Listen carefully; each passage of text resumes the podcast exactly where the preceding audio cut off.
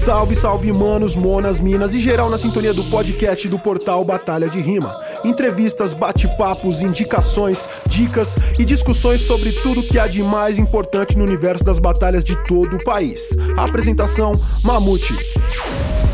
Salve, salve, manos, monas, minas e geral na sintonia do portal Batalha de Rima e também na Twitch TV do Mamute 011.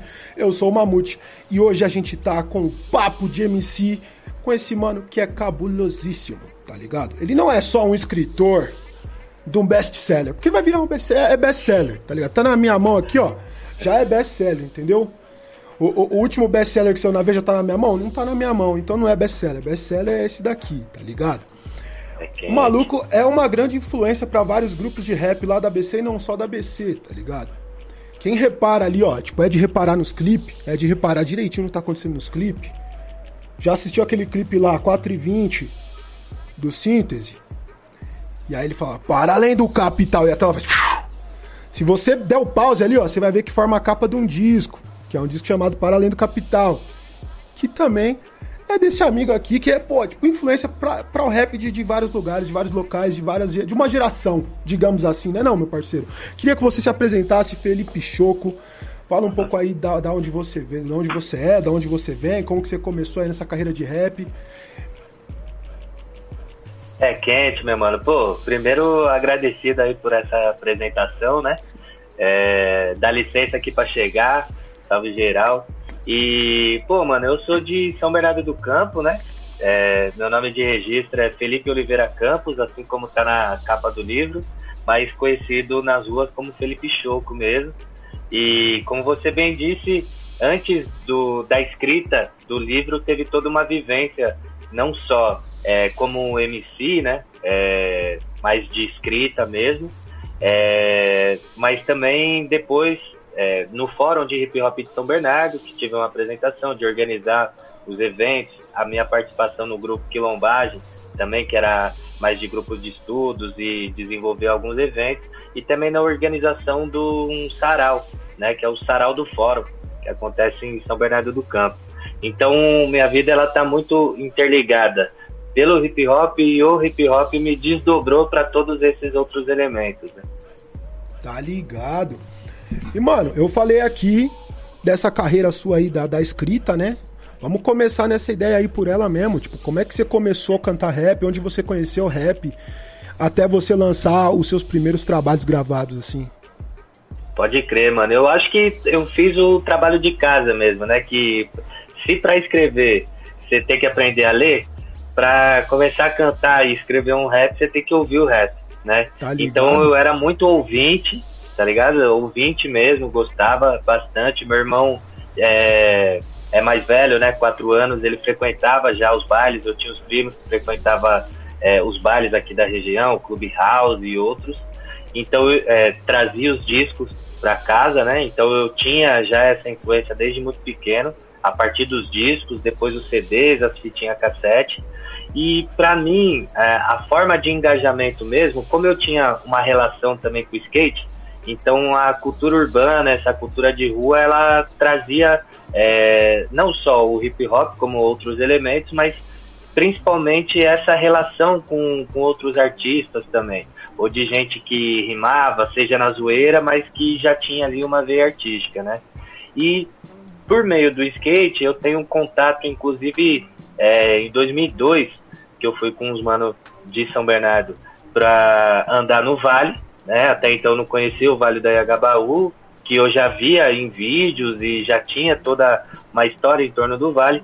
E nesse dia, especificamente em 2002, tinha um, um evento, mano, embaixo do viaduto do Chá, e que eu vejo a Academia Brasileira de Rima no palco, tá ligado?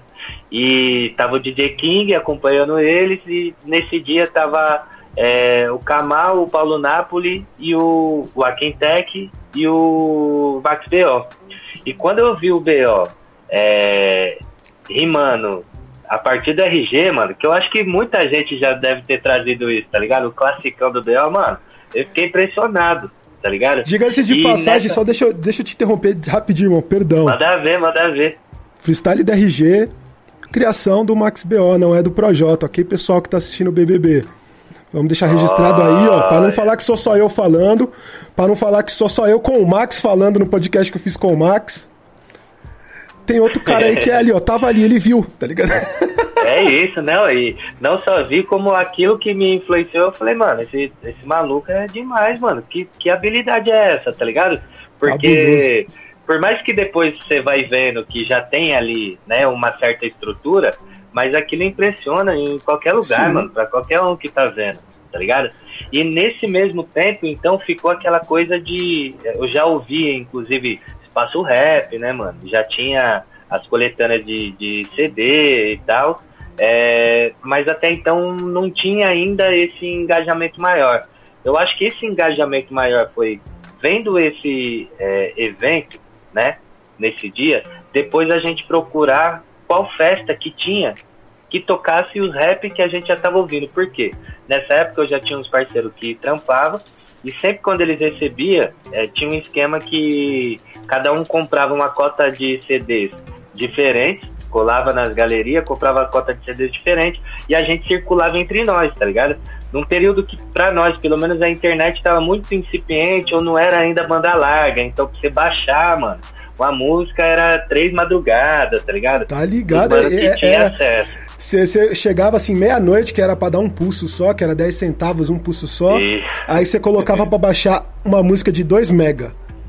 Aí você tinha que instalar o gerenciador de download, porque no final da madrugada não tinha terminado ainda. Aí dava 6 horas da manhã, voltava a cobrar. Você tinha que ir lá e pausar o download, desligar a internet e esperar da outra madrugada pra você terminar de baixar os 2 mega, tá ligado? Entendeu? É isso, mano. Então, enfim, então a internet ainda não era o, o principal foco de pesquisa e procura musical. Então esses mano, que é o Juninho, né? E o Eric, eles é, traziam isso foi me alimentando muito. Então eu fui conhecendo muitos grupos gringos, é, principalmente, mas dos nacionais aprofundando é, a partir desse, desses contatos. E nessa procura de uma festa, algum lugar que a gente pudesse ir, colar para trocar com outras pessoas e pudesse ouvir também esses rap que a gente estava ouvindo no CDs, tá ligado? Aí a gente acha o Sala Real. É, o Sauna Real. Isso é né? louco. É, o Sauna Real, né, mano? E isso é louco porque foi inclusive, mano, no site do Bocada Forte. E nós vimos, e qual que foi os critérios? Primeiro, era quatro contos para entrar. Falou, puta, mano, firmeza. Isso daí, se a gente apertar aqui e fizer um rateio, dá, dá pra colar. E é, era o Kamal apresentando e a banda central acústica. A gente falou, puta, mano, Kamal, firmeza, demorou. Já tá lá. Então, no que a gente colava, colou a primeira sexta-feira, mano, aí já era. Aí foi de colar todas. Então, ali 2003, 2004, mano, a gente batia cartão toda sexta-feira, tá ligado? E era muito louco de você poder conhecer os DJs, poder é, ver presencialmente aquele, aquelas pessoas, né, que até então você ouvia na rádio, você nem imaginava qual que era a imagem da pessoa, a não ser que visse o clipe, de estar tá ali presente, então você, você vai se engajando também, né, mano, no, no próprio movimento. Sim. Então, é, esse molho, assim, 2002, 2003, foi quando de fato eu sinto que eu me inseri, né? No, apesar do Salarial ser um baile black, mas ele envolvia vários elementos do hip hop e um deles era o microfone aberto e as rimas de improviso, né, mano? O que era muito louco, porque tinha até a, a batalha, ou duas pessoas é, subia para rimar, é, só que era uma outra característica né, mano? Era de falar o que tava acontecendo ali no baile, era mais filosofal, inclusive, tinha banda. Enfim, foi um, um momento ali que me preencheu muito.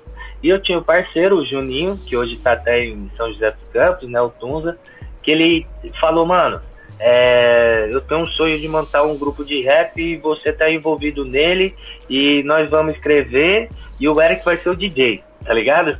Foi tipo intimado, assim. Ele já tinha meio que um nome. Falei, é Sociedade dos Poetas Anônimos, e é isso, pronto, fechou. Falei, mano, demorou, vamos ver, né? Vamos ver como rola. Aí eu lembro que até na escola de zoeira, é, a gente ficava fazendo, é, que hoje eu vejo até foi uma forma de treino, fazendo umas paródias, né?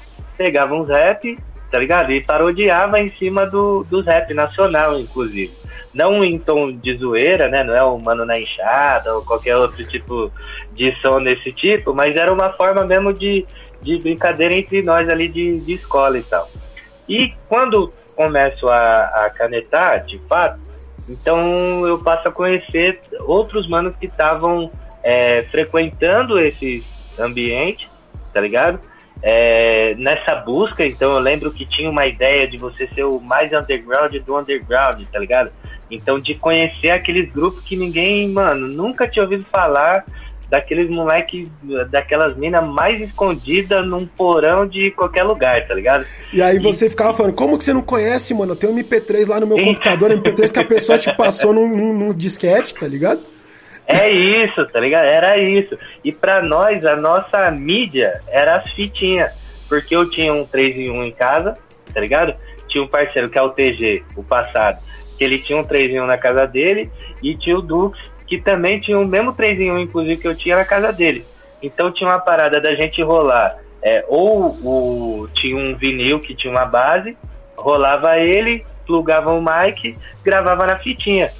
E eu lembro que, inclusive, é, quando eu conheço o Dux, né, mano, acho que 18 anos atrás, é, foi por meio dessa das fitinhas. Então a gente se trombava na casa de alguém, cada um levava sua fitinha, a gente ficava ouvindo as fitinhas, tá Nossa. ligado?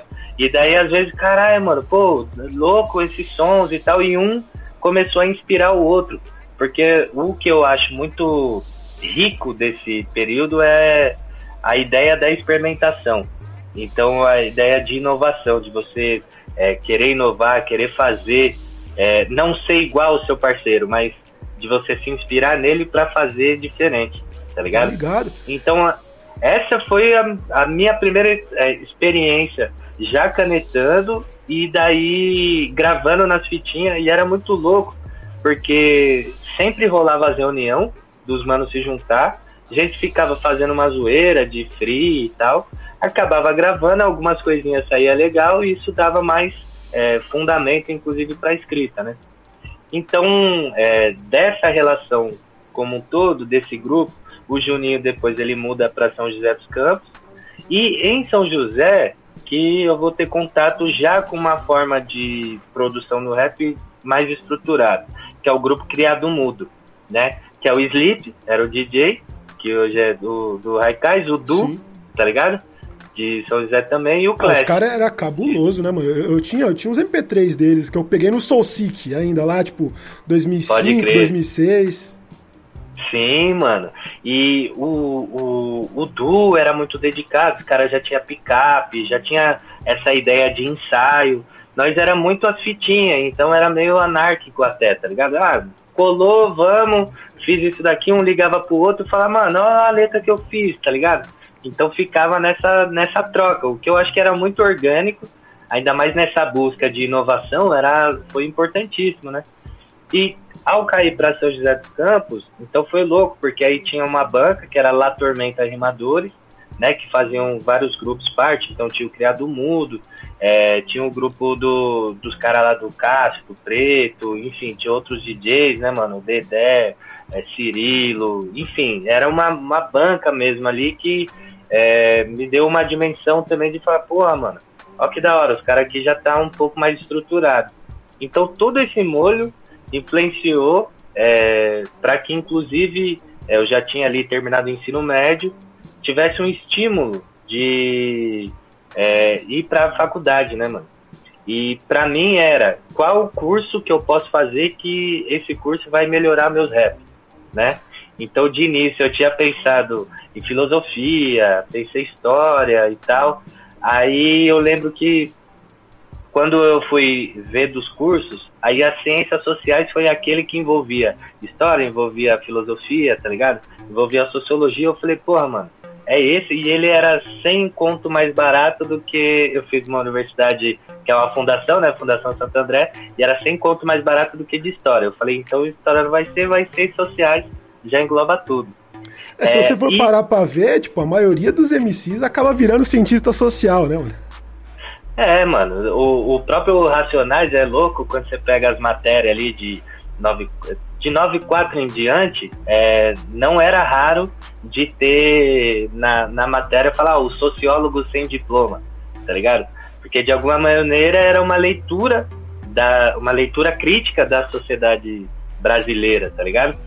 Tanto Sim. que eu até chego a brincar que o é, o Para Além do Capital, né, que aí já é eu e o Dux, quando a gente começa a trocar muito. Então, é, nossa amizade ela funilou, tá ligado? Bastante assim. A gente fez um som juntos, aí depois fez outro som juntos. Aí chegou o momento de falar, pô, mano, é, vamos fazendo aí umas paradas e tal. E a gente começou a gostar, né, dos sons que a gente estava fazendo. As pessoas que colavam com a gente também ouvia, falava, pô, mano, oh, diferente isso daí. O Dukes já era, ele era, já era o sarcasmo, né? Em verdade. Ele tinha lançado, ele já era meio que famoso na BC, porque ele tinha lançado um, um álbum que era uma sequência chamando Fazendo o que Quero, tá ligado? Aí tinha o volume 1, volume 2, volume 3, que, mano, é, ninguém nunca tinha visto nada parecido com aquilo, tá ligado? Tinha música falando de aniversário, só que era tudo muito criativo né? Assim, você conhece a peça, sabe como que é. Não, e ele e... tem, tipo, ele é tão criativo que ele não consegue ser criativo para um artista só. Ele tem que criar, tipo, diversos artistas, né? Ele tem vários. É, tem o Dux então é Montana, o Sarcasmo, do, isso, não, do Roberto, Roberto Maia. Maia. é tudo isso e mais um pouco, né, mano? Cabuloso. Então é, é cabuloso isso, porque quando a gente passou a colar junto foi da hora, porque ele já tinha essa verve mais sarcástica e eu já tinha uma pegada mais séria. Só que ao mesmo tempo, é, o Dux também sempre foi muito leitor, né, mano? E numa época o pai dele trampava numa gráfica e às vezes os livros que dava errado e tal, o pai acabava levando para casa dele, né? Então ele tinha já meio que uma bibliotequinha assim. E sempre gostou muito de filme, então a gente não trocava só ideia de rap mas trocava muita ideia de vida, de filme, é, de livro, tá ligado? É, de rua também, de vivência. É, então, tudo isso daí foi dando um caldo do que se tornou o Para Além do Capital, né? Que para mim eu até costumo dizer que foi meio que meu TCC, tá ligado? Porque 2008, quando ele sai, é, foi meu último ano de faculdade também, e eu tinha meio que uma ideia de que, mano, tudo isso que eu tô aprendendo aqui, eu quero de alguma maneira socializar, eu quero verbalizar, eu quero trocar, tá ligado? Eu não quero que isso só fique comigo. E eu acho que deu muito certo, inclusive, essa relação com o Dux por isso, ele nessa veia mais sarcástica, então o Dux é o Dux, ou o sarcasmo é o sarcasmo, né? E eu era eu, tá ligado? E ao mesmo tempo, nós dois juntos, acho que tinha uma, uma sintonia da hora ali, né? É, já posso entrar também no processo de produção do Paralelo Capital? Sim, é sim, só, só vou comentar aqui, mano, é bem da hora essa parada, que é uma coisa que eu comentava que era muito ponto forte do Pentágono, né, mano? Que você tinha ali o Dodge naquela levada mais rasgada, mais raga, e aí vinha, tipo, o, o Massal nos speed flow, e aí o Bucha vinha rimando um pouco mais tranquilo, e o Rael cantando, era uma parada que dava, tipo, o, o emissário também numa pegada mais rude boy, assim, e dava essa Total. mesclada, né? Tipo, e é, é, o que eu sinto muito nesse trampo de vocês aí, né? Mas eu quero saber assim, porque, mano, esse é um trampo que ele é muito comentado pelos MCs que são muito fãs da escrita ali, do rap bem feito, ali bem trabalhado, tá ligado? É, é um Pode trampo crer. que devia ter tido um pouco mais de, de, de, de, de expansão, assim, a, a molecada tinha que conhecer mais. E a gente, todo ano a gente comenta esse trampo porque tem que ser conhecido, tá ligado? Mas é uma parada que, assim, não tem um MC que conheça esse trampo que não tenha ali um, um, um grande apreço por ele e não fale muito bem desse trampo.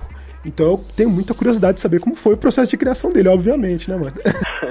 Pode crer, mano. Não, e, e, é muito louco, assim, porque eu acho que se tornou um tempo, um trampo perene, né? Porque ainda hoje é, é, louco, porque de fato a gente não fez festa de lançamento, tá ligado?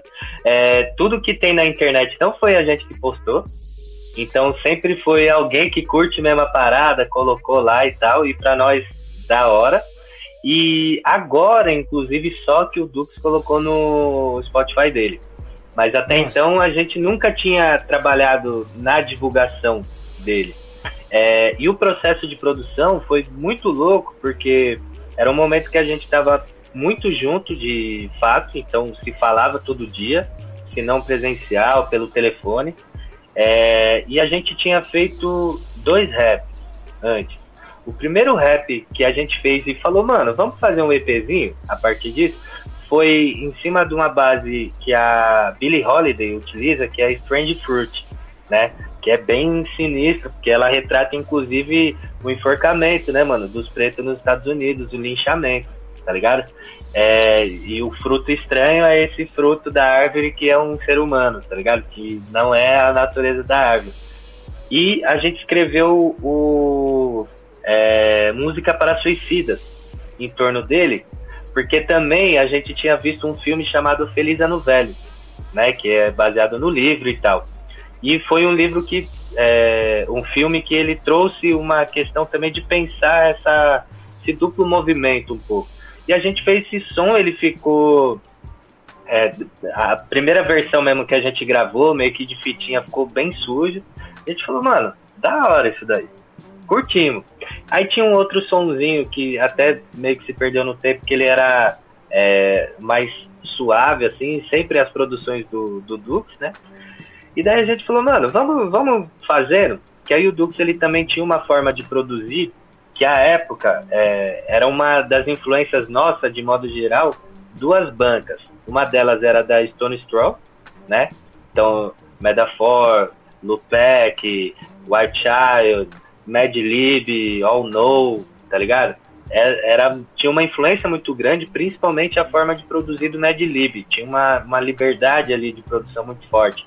E uma outra era Def Jukes, que aí já era mais Nova York mesmo. Então, Cannibal Ox, né, mano? É Company Flow, tá ligado? É, é Mr. Leaf, é, Aesop Rock. E, e tudo aquilo a gente falava, mano, os caras é a mesma banca, mas você consegue diferenciar cada um não só pelo timbre de voz, mas pela, pelo, pelo estilo, né? Cada um tem seu próprio Total. estilo.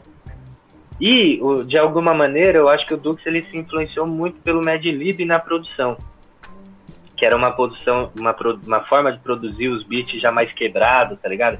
Até uns beats meio ternário, assim, ó, fechava em 12, né? Até era louco quando mandava pra, pra mixagem, cara sempre se embananava, né? Falou, oh, mano, mas calma aí. Porque teoricamente, né, não estaria ali no 16, né? No, no quadradinho, no certinho e tal, mas ainda assim dava um molho. Então a nossa forma de rimar foi muito influenciada também por essa forma musical que o Dux ele conseguia captar. E ao mesmo tempo a gente sempre gostou muito de música brasileira, das letras, de fato. E isso influenciava na nossa forma de, é, de pensar a poesia, né, da letra, de pensar aquilo que ia ser tratado. Aí é louco porque a gente foi fazendo sons.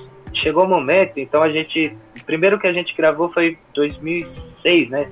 Foi de dezembro de 2006 e a gente lança mesmo em março de 2008. Então, dois, é, 2007 é o ano que a gente grava de fato. E nessa de fazer contato, conhece um aqui, conhece outro ali, é, tem o mascote, que era do Contrafluxo, né, mano? Que ele é de São Bernardo. A gente passa a estar junto. Num desses dias a gente cola na casa com o mascote, a gente cola na casa do Oji, tá ligado? E daí o, o, é, o Oji já gostava muito dos trampos do, do Dux, e o Oji conhecia meu irmão, até por conta da pichação e tal, tá ligado? Então meio que casou ali, ele chegou para nós em off e falou, mano, vocês estão com as paradas lá e tal. Se vocês quiserem gravar aqui, só não conta para ninguém, mas vocês cola aí e, e grava, tá ligado? Só que era louco, porque nós estávamos em São Bernardo, ele estava ali no Ipiranga, e, é, só que ao mesmo tempo, por a gente ter é, já essa experiência das fitinhas, na fitinha você não tem take, você grava tudo, né, mano? Então, isso também era uma forma de treino para nós de, pô, é, gravar letra é num take só, mano. Chegava afiado, né? Já tava afiado. Tanto que quando a gente. Ó, o Paralém inteiro, a gente gravou, mano, em três idas na casa do hoje. Então cada vez é. que a gente ia, tinha que gravar uns 5, 6 rap. E era um na bota do outro, literalmente, mano. Então soltava lá o. Ele vai. Aí já fazia, foi? Não, tá da hora a voz. Grava outra, pá, faz as dobras. Mano, era jogo rápido, assim, então de gravar a letra, refrão, dobra, caco, enfim, tudo. Porque a gente já ia meio que é, praticamente ensaiado, tá ligado? E nessa que a gente gravou no Oji, aí é, em 2007 também eu fui trampar em Diadema, é, no CREPIR, que era o Centro de Referência da Igualdade Racial, né? Tava na faculdade, então fui fazer o.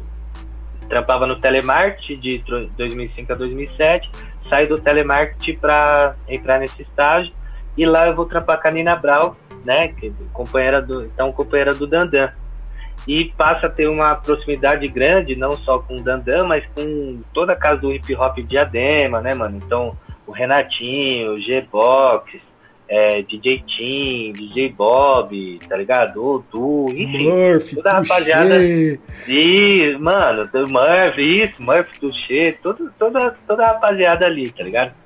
É, e nisso, mano, a gente dá ideia pro Dandan fazer o o, as colagens, os squash, ele participa, então do Paralelo Capital quem faz é o Dandan. E é louco porque numa das músicas é, a gente precisava do espaço, né, que tivesse também as próprias picapes, isso não foi gravado no Oji. E é da hora que o Rafão Alafim, ele morou em Santo André, uma cota, né?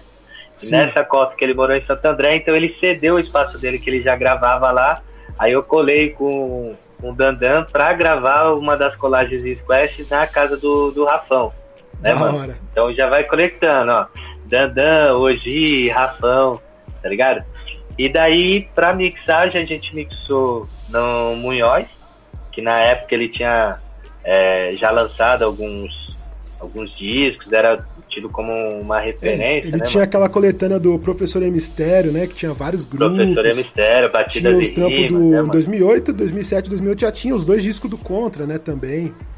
Isso, o Superação, né? Tinha saído, a gente Sim. faz, a gente participa, eu e o Dux é, participamos de uma, de uma faixa no de 2007, né? O Superação e tal. Enfim, então já tava meio que nesse molho. Aí é aquilo. Ah, mano, vamos fazer então um, vamos lançar o CD mesmo? Vamos lançar o CD. É, como que a gente vai fazer? Aí entrei em contato com um mano que é o Curru, Bruno Curru, que ele é, fez design e, e, hoje é um artista, né, mano? Vive da arte mesmo. É, e ele falou: ah, mano, vamos pensar numas paradas diferentes. É, não vamos lançar em capinha de, de plástico e, mandar prensar, tudo certinho. Vamos fazer a parada mais artesanal, né? Não é Paralento Capital, que aí já tinha o nome também do disco e tal. Vamos fazer uma parada mais artesanal. Aí nós, mano, demorou. Vamos, vamos que vamos. Aí ele levou no mano lá que tinha uma lojinha ali na Galeria América até, o Emílio, que hoje tá no Japão. É, ele falou, ó, tem um esquema. Aí ele mostrou vários esquemas que dava para fazer mais artesanal e teve um que ele falou, ó, isso daqui é papel cartão é, cortado e dobrado, mano. Aí a gente pega esse papel cartão, então já era meio que um papelãozinho assim, e faz um silk nele, tá ligado? E o encarte a gente faz de xerox mesmo, tem uma xerox boa aqui, pá, no, no centro de Sampa. A gente faz o xerox de carimbo CD, tá ligado? Isso em 2008, porque na época os CDs já eram vendidos a 20 conto, mesmo os CDs é, dos grupos independentes, né? Sim. Isso a gente falou, pô, mano, acaba limitando uma galera de ter acesso, né? A é, até parada. porque então, 20 vamos... conto naquela época lá era tipo 20% do salário mínimo, tá ligado? Mano, era dinheiro, era dinheiro, né? Não era pouca coisa, não. É... E daí a gente tinha uma ideia de vender mais barato, né? Aí chegamos a 10, que era quase que um preço de custo, porque era tudo artesanal e tal.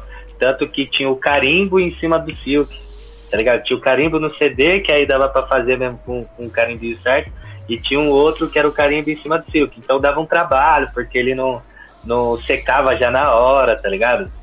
Demorava um tempo. Mas todo esse processo foi pensado, inclusive já tinha um debate de uns grupos é, que anarquista que fazia sobre direito autoral, então saiu como copyleft, tá ligado? Tá certo que a gente não tem praticamente nada registrado, mas era uma ideia mesmo que eu acho que estava muito é, conectado aos grupos que estavam no entorno, né? De produzir alguma coisa nova, de é, experimentar.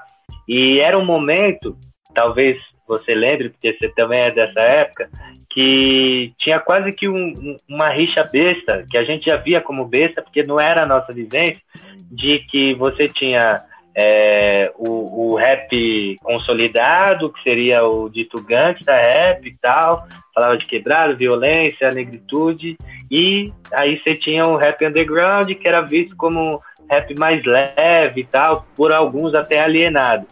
E, e, e a gente mano, tinha nunca... o freestyle as batalhas de rima, que era o alternativo do rap underground. Isso, tá ligado? Que, que era isso. Então, ah, aquela ali é, é uma outra parada ainda. E é louco, porque para nós nunca teve essa diferença, porque a gente via tudo conectado, mano. Então as temáticas a gente sempre curtiu. Os grupos loucos, mano, de, falar, pô, nossa consciência racial, né, mano? Consciência social veio do, do rap, né? Principalmente do rap da década de 90. E para nós, a gente queria é, tratar também desses assuntos, mas não na mesma abordagem. Até porque as vivências já eram outras, né, mano? Era um outro período social do Brasil, inclusive. Então a gente tinha essa ideia de pegar essa estética e a experimentação do rap underground, né? E, e é, juntar com as ideias do, do rap já mais consolidado na década de 90 ali, com as temáticas. É, e pegar então uma análise é, social com é, uma proposta mais psicológica, do que, que cada um pensa, do que, que cada um vê e sente, tá ligado? De trazer também o sentimento pra parada. E talvez eu acho que por isso que é um, é um, é um disco que tem essa duração, tá ligado? É, ainda hoje tem gente que chega, tanto no Dux quanto pra mim, assim, e fala o quanto foi importante. Ontem mesmo teve um mano que tava participando de uma reunião numa parada lá na Zona Leste, Aí tem um parceiro que acabou citando o nome, aí o cara falou, não, não, não, não calma aí. Do que, que você tá falando? Ele, não, é o parceiro, ele, mas é o mesmo que fez o Paralelo Capital? Ah, é, ele, mano, me põe em contato com, com o cara, sabe? Então, é, o que eu fico feliz é de que não é nada estourado, mas é algo que, que vai ficar, porque ele, de fato, é, gera uma conexão, mano. Isso eu Sim. acho muito louco, tá ligado? Pô, eu tava trocando ideia desse disco esses tempos atrás, no, no final do ano passado, com o Lugão. O Porra, Lugão que faz a produção do Thiago Ventura. Eu tava lá, tipo, fui trocar ideia com o Thiago. E aí eu tava trocando, conheci o Lugão, a gente começou a conversar ali. Não, mano, porque, pô, tem um parceiro meu tal, fez um disco assim, assim. Eu falei, pô, choco, choco. Aí a gente começou a trocar ideia, é. tá que da hora, mano. Parceirão ele. É, o Lugão é demais. Lugão. Pra nós é o Gustavão, né? Mas o Lugão ele vale também. Tá ligado? Mano, e aí, depois dessa. De, do, depois não, né? É pelo que eu lembro, assim, tipo, foi meio que quase que paralelo a, a esse trampo que você fez com o Dux, né? Teve o, o Estúdio Casa, né? Que era o show que você fazia, vocês faziam. Aí já tinha o mascote junto, tinha mais gente Verdade. também. Eu lembro que eu assisti umas duas ou três apresentações de vocês, uma delas, inclusive, num evento que o, o Nato fazia com o Enéas lá naquela, naquela casa de show que era na frente daquela igrejinha menor ali perto da Matrix mesmo, da batalha, lembra? Sim, mano, no Princípios. Sim. E, e como que foi? Como é que foi? É, conta essa, essa passagem pra gente aí do, do, como que, que, surgiu o Estúdio Casa, como é que rolou, tipo, essas apresentações. Sim. Então, o Estúdio Casa ele já veio dessa é, necessidade da gente poder gravar nossas próprias paradas com uma qualidade melhor, né? Então tinha já um, é, necessariamente você vai conhecendo pessoas, as ideias vão batendo, você vai trocando muita informação e tal. É, e daí o, a gente conhece o DJ Creek e o Leleco, né? Que são dois irmãos. E o DJ Creek é daquele que, mano, tem todos os vinis de rap nacional década de 90, tá ligado? Tem muita coisa de música brasileira. É, e os caras tinham um quartinho lá no Riacho, né? Aqui em São Bernardo, em São Bernardo e tal. E o Dux na época tava trabalhando junto com o Crick, e aí foi conectando. E falar, mano, vamos comprar nossas paradas, velho. E era um período, né, que, vai, como no Brasil você não tem produção de celular, smartphone, é, computador, tal, essas coisas, então depende muito do, do do, dólar, é, né? do valor do dólar, né? E estava abaixo na época, então estava possível de você comprar uma equipe bom, uma placa de som, né, um computador legal e tal. Então a gente faz isso dentro de um. Juntamos lá um, umas cabeças, dividimos é, o valor total e fomos pagando mês a mês e virou meio que um QG também, né? O TG, quem deu o nome de estúdio casa, porque literalmente ficava na casa do, dos manos, tipo num, nos quartinhos ali do fundo. E, pô, é, quando você chegava lá, de, enfurnava, tá ligado? Você não via se tava chovendo, nevando, se tava dia, se tava noite, o que que era, porque era isso, era ouvindo um som, trocando ideia sobre som, gravava, ouvia os discos antigos, então foi um momento também de muito aprendizado, né? Porque eu, bom, acho que até o cenário aqui demonstra, eu sou muito de gostar das paradas físicas mesmo, tá ligado? Seja livre e tal. CD eu tinha muito, é, só não muito, eu só não tive coleção de disco, mas quando eu vou, é, colo na casa dos DJs que tem coleção de disco, eu fico, mano, apaixonado no, de você olhar os encartes, né? De você ver as capas e tal. É uma então, obra de arte, casa, né, ele... cara? É, mano, tem todo um trabalho, todo um engajamento, toda uma proposta artística ali também que você aprende muito e também de você ir ganhando como as coisas funcionavam. Então, para quem que os caras estão dando um salve, né? É, da onde que essas pessoas estão tá dando um salve? Então você vai conectando, até você fala, porra, mano, então ó, o ambiente que os caras colavam era esse. Ó, esses caras aqui era de baile black, esses aqui já era mais tipo rap, só rap mesmo, tá ligado? É, esses daqui já era mais ligado à música como um todo. Então, tudo isso daí ele vai trazendo uma bagagem. E o estúdio de casa foi muito louco nesse sentido, de é, era uma forma de coletivo mesmo e tinha é, esse nível da experimentação elevado ao mais alto grau, porque aí não tinha só o Dux que produzia, mas o próprio DJ Crick, o Lelex também produziam. Então você tinha uma diversificação nas produções, o que possibilitava também uma diversificação nas abordagens, né, mano? Da, das letras, das músicas e tal. Aí, inclusive, foi nesse período que eu é, acabo um pouco é, não puxando freio, não parando, mas diminuindo um pouco a, a, a, as minhas atividades mais ligada à produção mesmo, né? De escrever e tal. Apesar de que eu tenho uns sons ainda que são dessa época, né? 2009 e tal. 2009, 2010. Quem sabe um dia ainda solta essas lost tapes, né, mano? Mas foi um, um momento muito rico de criação também, de entendimento de música e tal. Eu, eu gostava muito do adesivo, eu tinha uns quatro adesivos do, Ervas, servas e pervas. ah, pode crer, mano. Esse eu já não participei, tá ligado?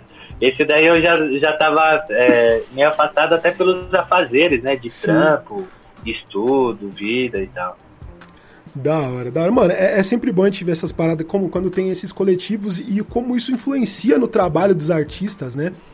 E, e, não é de hoje, não é uma parada do rap. Eu tava vendo uma entrevista do Paulo César Pinheiro que ele dizia que ele se reunia sempre com outros compositores, tipo com o Paulinho da Viola, fulano de tal.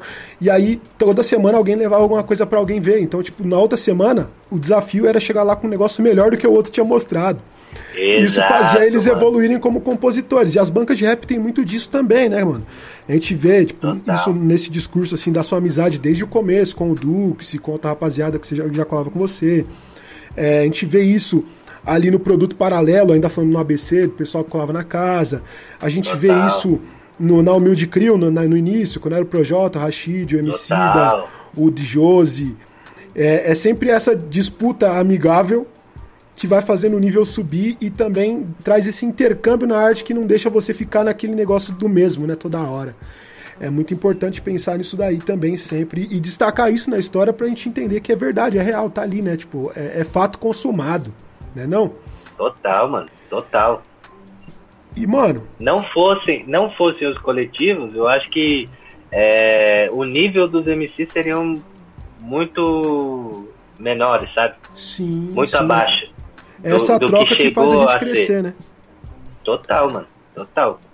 O, o mano, a gente vai. Eu quero. Eu, eu vou passar numa parada que eu acho que é um pouco até cronologicamente depois do, do, do livro. Porque certo. eu quero gastar um tempo falando do livro ali, tipo, um pouco mais desprendido. E eu acho que se a gente começar a falar do livro agora, pode ser que a gente acabe no horário aqui e eu não tenha perguntado essa parada pra você também. Pode é, crer. Essa parada, mano, tipo, você, você, participou também da pesquisa do documentário do Emicida, né, mano? Do Amarelo. Foi. E como que foi, foi. essa parada aí? Tipo, como que rolou o convite? Como é que, que, que rolou esses trabalhos? Fala um pouco pra gente aí dessa parte. Mano, foi muito louco, assim, né? Porque foi uma. É, todo um processo, assim, né? Então, eu tive um. Eu trabalhei por três anos e meio no Museu Afro Brasil, né? Ali no Parque do Ibirapuera. E o pré-lançamento, quando teve o pré-lançamento do Eminência Parda, do clipe do Eminência Parda, ele foi feito no museu. Sim. Um dia antes, ó que louco, um dia antes, o MC da colou no aniversário de seis anos da Batalha da Matrix, que foi na terça-feira. Então eles fizeram o final de semana foi na pista de skate, no Parque da Juventude, São Bernardo, e a terça-feira, então foram três dias. Você cobriu o evento, você teve lá. Ah, eu fiz o aniversário é, lá no dia, na terça eu tava lá. Sim, esse mesmo. E a terça-feira foi na Praça da Matriz. Aí nós trombamos naquele dia, né? É, conhecido e tal, deu um salve e falei, ô oh, mano, amanhã você vai encostar lá no museu que vou fazer a visita. Porque tinha a ideia de é, o lançamento, é, a apresentação do clipe ser na parte da tarde e antes ter um, uma visita com convidados da Lab, né? No acervo do museu e eu quem, quem fiz essa, é, essa visita. E, mano, e desde então, tipo, despertou meio que no, no contato. O MC é um maluco estudioso pra caramba, né, mano? É, ele elabora muito bem as vivências que ele tem, é alguém de fato muito é, dedicado é, ao entendimento dos seus sentimentos e da vida ao redor, tá ligado? Então, nesse sentido, eu acho que rola uma identificação que eu também sou muito bitolado em querer aprender as paradas, tá ligado? Querer entender, né, mano? É, é assumir a ignorância como pressuposto pro aprendizado, tá ligado? Então eu me Total. sinto um eterno ignorante sempre e eu preciso das pessoas para poder avançar, né, mano? Então nesse sentido, é, ele tinha me chamado já nessa época para um outro trampo, de uma parada relacionada à pesquisa, que seria de início para uma matéria, é, aí depois desdobrou para um, é, um mini documentário que é, chegou nas fases de gravações, mas embargou por conta de questões é, jurídicas e tal. É, e da, mas ficou essa relação e a gente continuou trocando as ideias e tal, né? Tanto que pro show é, teve até a mediação pro, com pessoal do MNU, né, mano? Então, o Levi, que é de Diadema, é, o Adão, é, Milton, Regina e tal, eu acabei fazendo essa mediação para eles colarem no show, né? Do, do Amarelo lá no Teatro Municipal.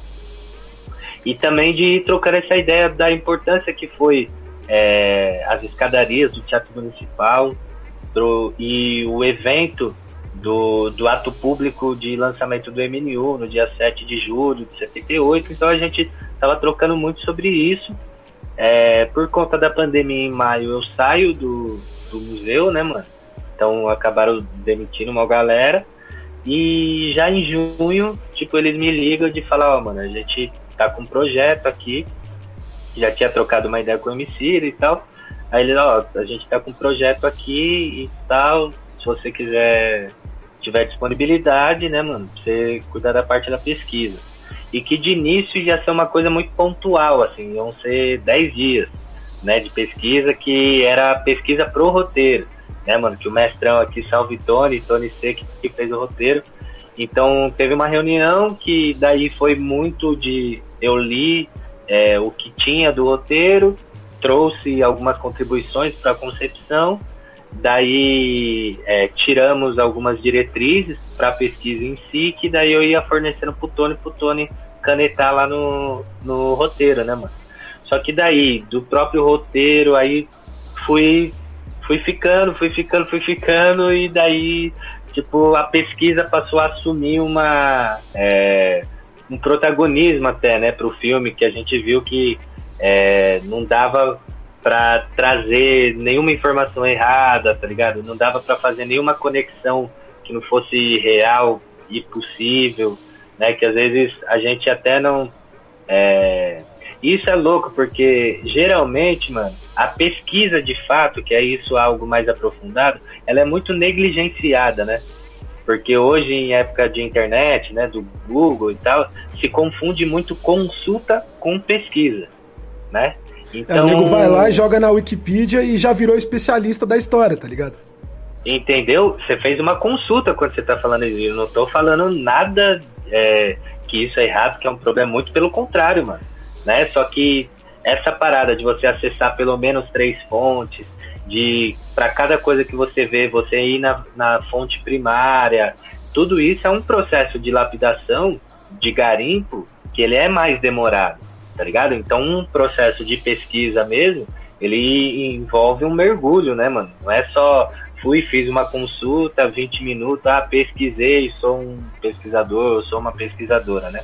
Enfim, então nesse processo foi gerando essas demandas, é, tanto para os temas e as histórias que a gente estava trazendo ali, mas também depois para as ilustrações, para as animações, né? De, pô, como que a gente pensa essas cenas, também para as imagens de arquivo, né, mano, que foram muitas imagens de arquivo, né, é um doc que, que inclusive é, é um processo penoso até de você fazer em momento de pandemia, porque as instituições estavam todas fechadas, então era toda uma dependência mesmo das instituições que tinham os arquivos ali já digitalizados e tal, mas foi um processo que para mim foi primeiro uma honra de ser chamado de para participar, segundo aquele mini desespero de você entender que você vai contar uma história para 190 países, tá ligado? E fora o seu próprio país, né, mano, de o alcance que ia ter, então ficou uma coisa de, inclusive, passar é, foi muito mergulho, tá ligado? De trabalhar de segunda a segunda-feira mesmo, assim, ó. Teve uma reunião que, inclusive, é, foi fatídica, assim, que eu e o Tony, a gente ficou cinco horas num domingo, cinco horas direto, discutindo dois parágrafos do roteiro. Só pra você entender, tá ligado?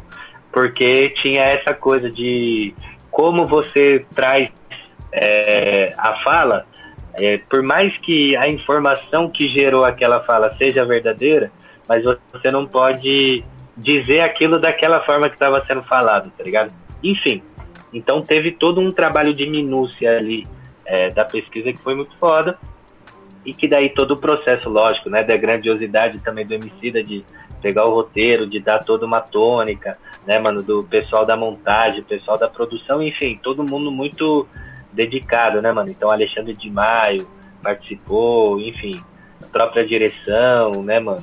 É, quem tava ali também no, no background, então a Raíssa, a Joelma, que, mano, foi uma treta do caramba pra liberação de todos os, é, todos os arquivos, né, mano, fiote, enfim, foi todo um, um, conjunto mesmo ali de uma dedicação.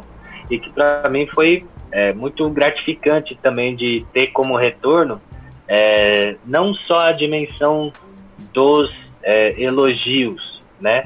É, porque isso daí a gente está acostumado muito com crítica, né? De participar de debate e tal, mas é, de não ter nenhum pezinho ali de criticarem diretamente falando, não, essa informação não, não tá certa, tá ligado? É, teve muitas discussões, muitas críticas, mas sempre em aspectos, ah, faltou tal pessoa, aquilo, aquela outra e tal, mas do que está apresentado é, foi muito pouco, é, pelo menos da, é, das possíveis críticas, né, que são públicas, sobre a pesquisa, e isso também foi muito fruto desse mergulho, né, mano? Que, tipo, não pode ter vacilo. Caralho, mano, você me revelou, você revelou aí agora que, que esse convite foi em maio, junho, assim, depois da pandemia. E aí, assim, eu já tinha achado um trabalho muito louco, pensando que isso tinha sido um trabalho de um ano. Eu, eu já tava pensando que ele começou, que ele fez o show, já pensando nesse documentário dessa forma. E aí você me fala que não, vocês começaram com essa é. ideia da pesquisa em junho, tipo, o documentário saiu em novembro. Tá ligado? Então, é, é mano, é... aí. É doideira. Insano, doideira. Insano. Não, insano mesmo. Só que assim, lógico, é, já tinha em torno da Lab, né, todo um. É, uma pesquisa primeira, né, mano, de concepção e tal. O próprio show, lógico, ele já foi Sim. filmado para ser é, um documentário, mas de fato o documentário ele vai ganhando forma com o término do roteiro e com a montagem, né? Quando inicia a montagem, tanto que é, é um doc que teve no mínimo sete é, cortes, né? É, e um diferente do outro e tal, que foi entrando e saindo arquivos, às vezes teve uns arquivos que não foi liberado, ou porque era muito caro, ou porque envolvia é, ter contato com quem tem a propriedade do arquivo, com quem tem o direito da imagem do arquivo, sabe? Tem toda uma, uma questões ali, é, toda uma burocracia ali que, que traz essa. Então foi meio que uma é, insanidade mesmo de fazer tudo isso, né? Nesses quatro meses, assim, até pensando pós-produção, tá ligado? mas que ao mesmo tempo só foi possível por todo mundo acreditar, primeiro, na importância daquilo que estava sendo feito, de também bancar a importância de ter um, um doc que é, tivesse aquela profundidade, né? Porque geralmente o primeiro é, a primeira posição sobre aquilo é tipo, porra, mano, mas tem muita informação, né? Será que o pessoal vai acessar isso daí? E daí foi louco, porque nas discussões, e daí eu acho que o MC daqui já é um grande comunicador, também de bancar, te fala, não, mano, pô, pra eu entender o Machado de Assis, eu tive que ir, me aprofundar no dicionário, tá ligado? E dominar a língua portuguesa, e é assim que a gente vai avançando, tá ligado? Então eu acho que foi muito bom de... É, ter todo esse engajamento para que ficasse o melhor trampo possível, né, mano? De todo mundo, assim, o pessoal da pós-produção também cabuloso, sabe? De trampar é, dedicado ali e tal. Aí ficou, mano, ficou, ficou muito bom mesmo, assim, tipo, é um marco dentro, assim, da, do, do, Acho que da música brasileira, mais do hip hop em si, mais, mais. Porque não tem nada do hip hop brasileiro na Netflix antes disso, né, mano? Sim. Uma produção Sim. do hip hop brasileiro na Netflix foi a primeira, tipo, então a Laboratório Fantasma ali, tipo, continua nessa nessa nessa inovação, de, sendo, né? sendo a, é. a, pioneira em várias outras coisas assim, né? E sempre Sim, apostando em grandes times, que é uma característica que eu acho que é muito marcante da Laboratório Fantasma, é saber apostar em pessoas que vão dar um resultado muito bom ali e saber montar um grande time. Eu acho que essa, mais do que a rima, é uma das maiores qualidades do Emicida, tá ligado? Pode crer. Não, isso, isso é fato, assim, ele tem um, um faro bom porque ele é, né, mano? Então, Sim. e ele tá aí. Então, quando você, igual, pô, você é muito dedicado a várias coisas, né? A tecnologia, a games, a rima, tá ligado? A podcast e tal. Então, você tá muito atento a todo mundo que também produz isso. E quando você vê alguém que também tem a mesma dedicação que você, ou que pode te trazer algum diferencial que te tira ali da zona de conforto, mano, sabe? É, aquela pessoa ela não é uma, uma ameaça, ela Sim. é uma possibilidade para você, ela vai te auxiliar, inclusive, né, mano? Então acho que vai muito de como você lida com você mesmo, tá ligado? Para lidar com os outros, né? Que aí sim você consegue montar grandes times, né, mano? Senão é, pode ficar. Que a concorrência é o que faz a gente evoluir. E aí a concorrência não é uma disputa direta. Tipo, de concorrência são pessoas que estão jogando o mesmo jogo que você.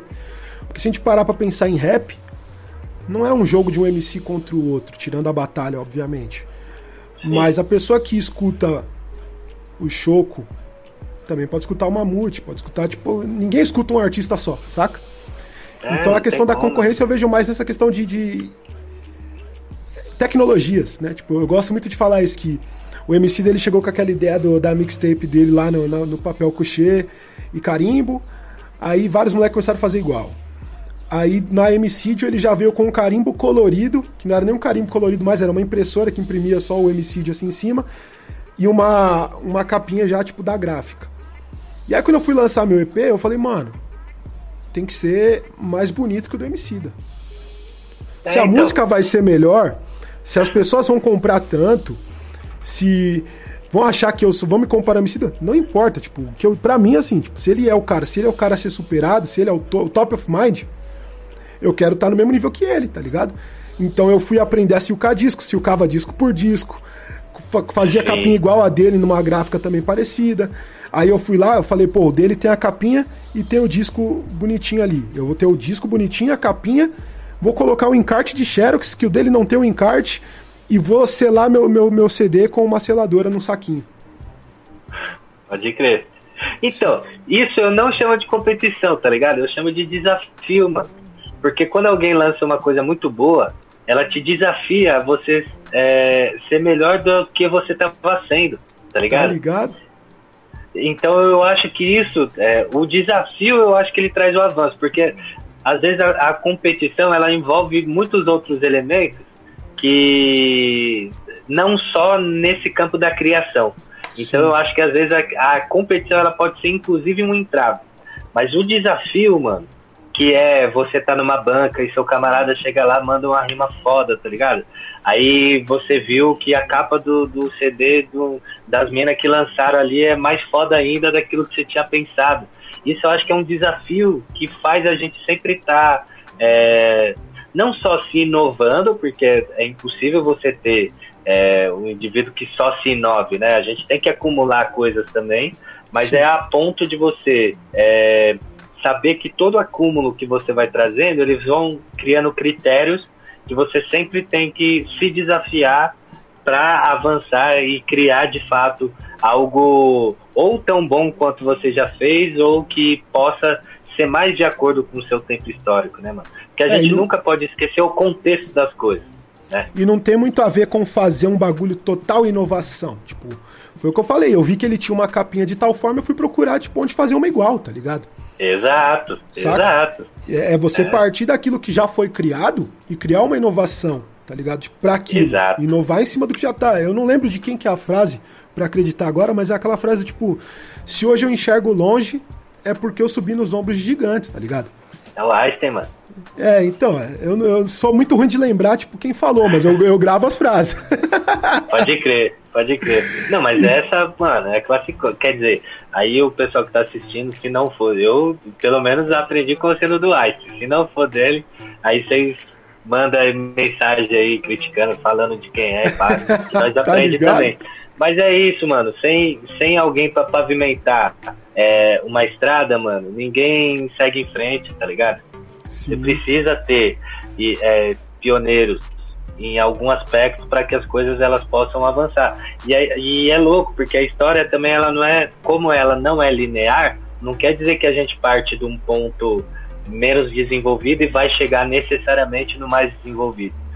Mano, você tem percalços ali. Você pode ter um curto espaço de tempo que, mano, o progresso ele é gigantesco, só que ao mesmo tempo você passar um tempo muito maior só ou estagnado, tá ligado? Ou com atrasos e retrocessos. Né? Se a gente pensar politicamente a história do Brasil, ela é cheia disso, né? É um momento tá que a gente tá vivendo agora, né? É o momento que a gente tá vivendo agora, mano. É isso. Espero que não seja tão duradouro.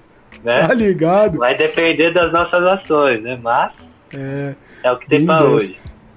Irmão, vamos entrar aí no quesito do livro, né? Foi uma parada que você fez ali, tipo, você começou essa pesquisa do livro no mestrado. Mas antes da gente começar a falar do, do, do livro ali, da, da, conclusão da pesquisa, qual que foi a, a o seu, a sua ânsia para seguir adiante no mundo acadêmico, né? Porque muita gente faz a faculdade e para ali e fala, não, pronto, tipo, já, já tenho um diploma, já, já posso arrumar um trampo, vou empreender, ou então vou, tipo, fazer só isso, fazer só aquilo, e fica estagnado.